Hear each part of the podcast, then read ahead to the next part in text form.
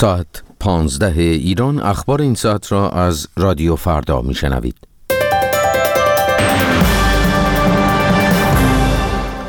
نخست وزیر عراق میگوید داعش در موصل 2300 دستگاه خودروی زرهی هاموی به غنیمت گرفت. سخنگوی دولت یمن میگوید نماینده حوثی‌ها با مقام‌های آمریکایی در عمان دیدار کرده است. دیپلمات‌های غربی از موافقت خود درباره بازگشت تحریمات در صورت نقض توافق جامع از سوی جمهوری اسلامی خبر می‌دهند. درود شنوندگان ارجمند، بکتاش خمسه‌پور هستم. حیدر العبادی نخست وزیر عراق روز یکشنبه گفت گروه خلافت اسلامی داعش هنگام تصرف موصل در سال 2014 2300 دستگاه خودرو زرهی هاموی و انواع دیگری از خودروهای نظامی را به غنیمت گرفت.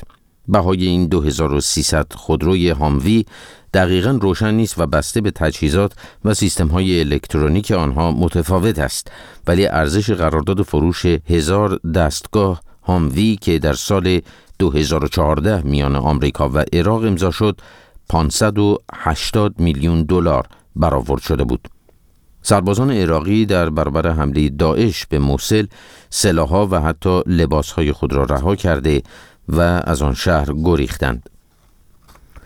مقامات آمریکایی و نمایندگانی از شیعیان حوثی با هدف یافتن راه حلی برای پایان دادن به بحران یمن در عمان دیدار کردند. به گزارش خبرگزاری رویترز، راجه بادی سخنگوی دولت عبدالربوه منصور هادی که در عربستان سعودی به سر میبرد، با اعلام این مطلب گفته است که این دیدار به درخواست دولت آمریکا انجام شده است. به گفته وی، سرپرستی هیئت حوثی‌ها با صالح السمد رئیس دفتر سیاسی آن گروه بوده، اما نماینده‌ای از دولت عبدالربوه منصور هادی در گفتگوها حضور نداشت. سخنگوی دولت در تبعید یمن ابراز امیدواری کرده که این مذاکرات در زمینه تلاش‌های بین‌المللی برای اجرای قطعنامه 2216 شورای امنیت سازمان ملل برگزار شده باشد.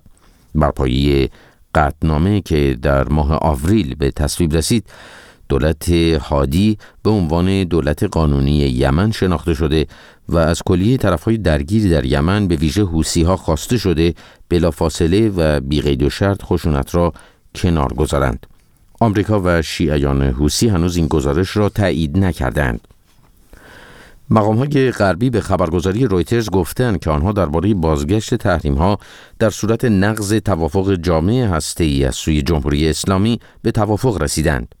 یک دیپلمات غربی به رویترز گفته است که روسیه و چین نیز با این سازوکار موافقت کردند و اکنون تهران باید با آن موافقت کند. به گفته مقامات غربی، بر اساس این توافق هر گونه نقض احتمالی مفاد توافق نهایی از سوی جمهوری اسلامی توسط یک گروه حل اختلاف که احتمالاً شامل اعضای 5 به علاوه 1 و ایران می شود، پیگیری و ارزیابی خواهد شد. یک دیپلمات ارشد ایرانی که نامش ذکر نشده به رویترز گفته است که تهران همینک چندین گزینه را در خصوص مسئله بازگشت احتمالی تحریمات شورای امنیت علیه ایران در دست بررسی دارد. ولی الله سیف رئیس کل بانک مرکزی از پیگیری سیاست یکسانسازی نرخ ارز در صورت برداشته شدن تحریمات بین المللی علیه ایران اطلاع داده است. به گزارش خبرگزاری ایسنا، وی که در همایش سالانه سیاست‌های پولی و ارزی صحبت می‌کرد، وعده داده است که این کار به گفته او با تمهیدات لازم به طور کارشناسی شده و بدون عواقب انجام خواهد شد.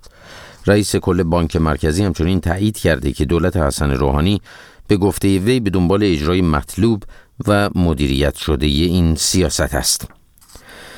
و بازی برگشت تیم‌های فوتبال مس کرمان و استقلال خوزستان از مرحله پلی‌آف لیگ برتر در کرمان برای 15 دقیقه دچار تشنج شد. به گزارش خبرگزاری ایرنا، پس از به ثمر رسیدن گل دوم استقلال خوزستان، برخی از تماشاگران در کرمان که نسبت به نتیجه بازی و عملکرد داور مسابقه معترض بودند، ضمن ترک ورزشگاه صندلی‌ها و بطری‌های آب را به اطراف و داخل زمین پرتاب کردند. بنابر گزارش خبرگزاری ایرنا، در این میان برخی از تماشاگران نیز از مواد آتش‌زا استفاده کردند. در اینجا برنامه هفتگی رادیو فردا رو میشنوید در دنیای اینترنت و تکنولوژی های جدید. داتکام دریچه‌ای رادیویی به دنیای مجازی. سلام، من مهدی احمدی با برنامه دیگری از سری داتکام با شما هستم. گشت و گذاری رادیویی در دنیای اینترنت و فناوری‌های جدید.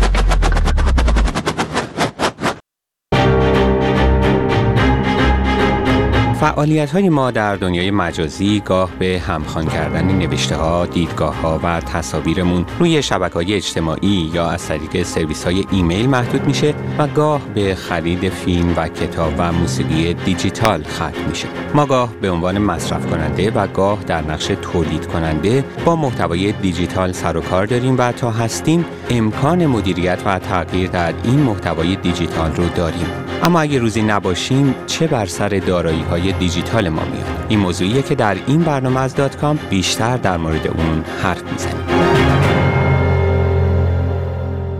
در دنیای واقعی هر یک از ما مشخص می‌کنیم که پس از مرگمون چه بر سر دارایی‌های ما میاد. چه کسانی حق تصرف در دارایی‌های ما رو دارن و این افراد به چه نسبتی از اونها بهره مند میشن؟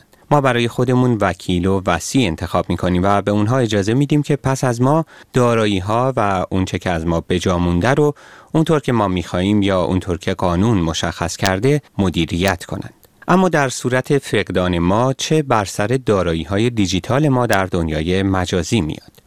در سالهای گذشته بحث‌هایی بر سر این موضوع در گرفته بود که پس از فقدان یک فرد چه بر سر اندوخته‌ای میاد که او از فیلم‌ها و کتاب‌ها و موسیقی‌های الکترونیک برای خودش ایجاد کرده. آیا همونطور که یک CD موسیقی پس از درگذشت ما به یکی از بستگانمون میرسه، این امکان هست که اون چه که مثلا بر روی آیتیونز یا دیگر پلتفرم‌های آنلاین خریداری کردیم قابل انتقال به فرد دیگه‌ای باشه؟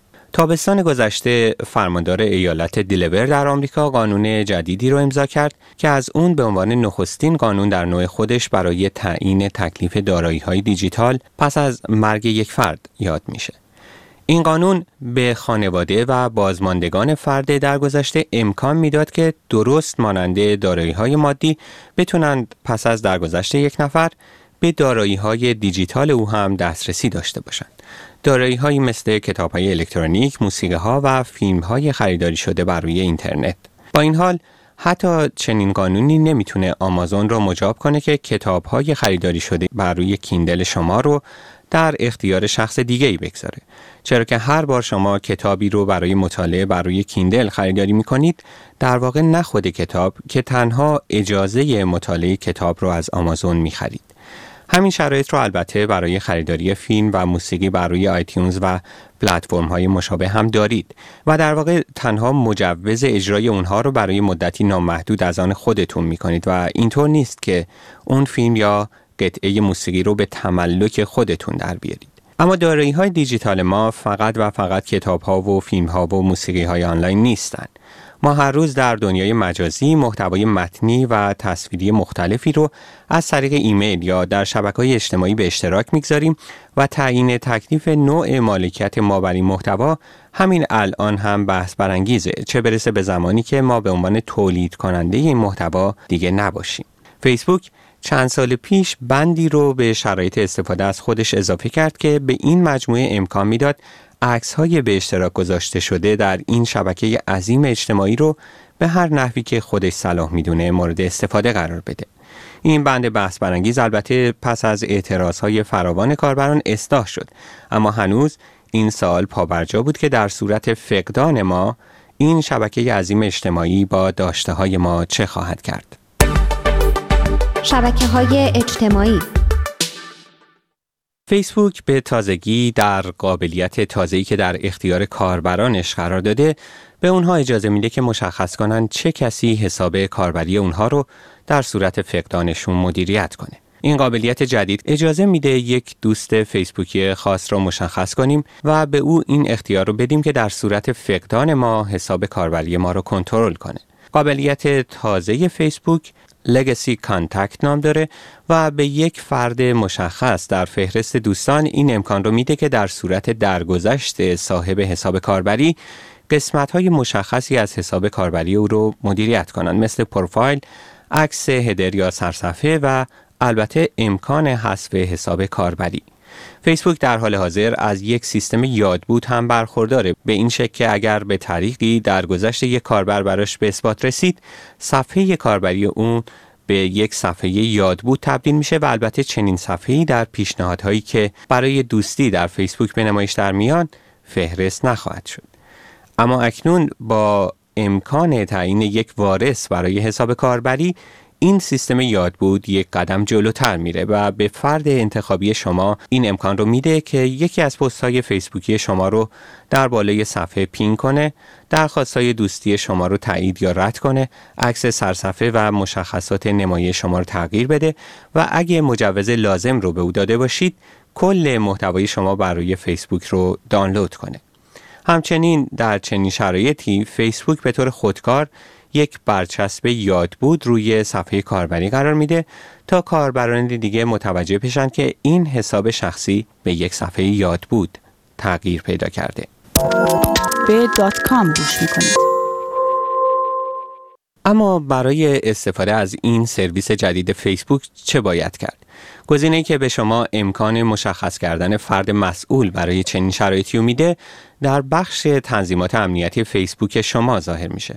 شما با سر زدن به بخش تنظیمات فیسبوک باید به بخش سکیوریتی یا امنیت برید و در اون زیر گزینه لگسی کانتکت فردی از فهرست دوستانتون را انتخاب کنید. در این قسمت همچنین میشه مشخص کرد که حساب کاربری پس از درگذشت صاحب حساب کلاً حذف بشه یا به صورت یک صفحه یادبود باقی بمونه.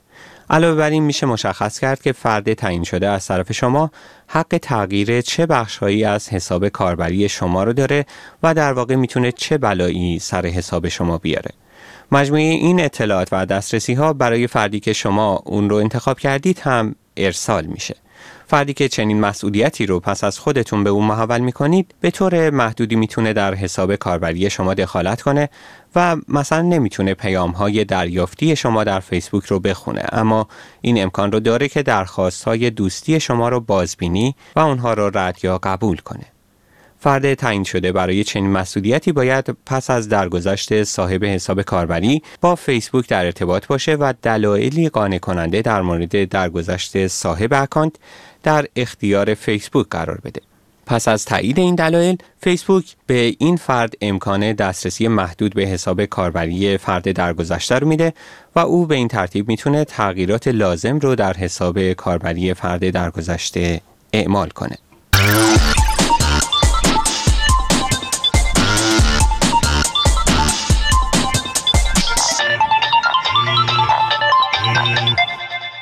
اما فقط فیسبوک نیست که چنین امکانی رو برای مدیریت حساب کاربران درگذشته در نظر گرفته. گوگل هم سرویسی رو با عنوان Inactive Account Manager در نظر گرفته که به کاربران اجازه میده با تعیین فردی خاص به او این امکان رو بدن که پس از درگذشتشون حساب کاربری اونها رو غیر فعال کنه. خدماتی که با چنین امکانی قابل مدیریت کردن هستن عبارتند از سرویس‌های جیمیل، گوگل پلاس، پیکاسا و یوتیوب. با این حال در اینجا هم گوگل امکانی رو برای مدیریت محتوای خریداری شده در گوگل پلی مشخص نکرده و به این ترتیب باز هم تکلیف کتاب‌ها، اپلیکیشن‌ها، موسیقی‌ها و فیلم‌هایی که کاربر از طریق گوگل پلی خریداری کرده پس از درگذشتش نامعلومه. در پایان برنامه دیگر از سری .com هستیم. با ما می توانید به نشانی الکترونیکی .com @radiofarda.com در تماس باشید یا ما را در صفحه فیسبوکی این برنامه facebook.com/farda.com دنبال کنید.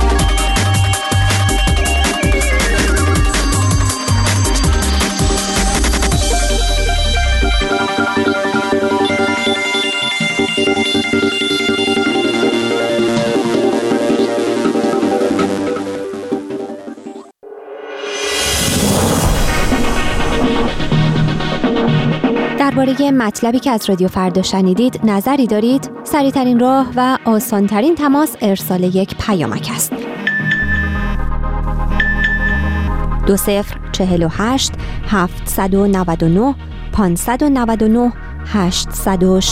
2048-799-599-860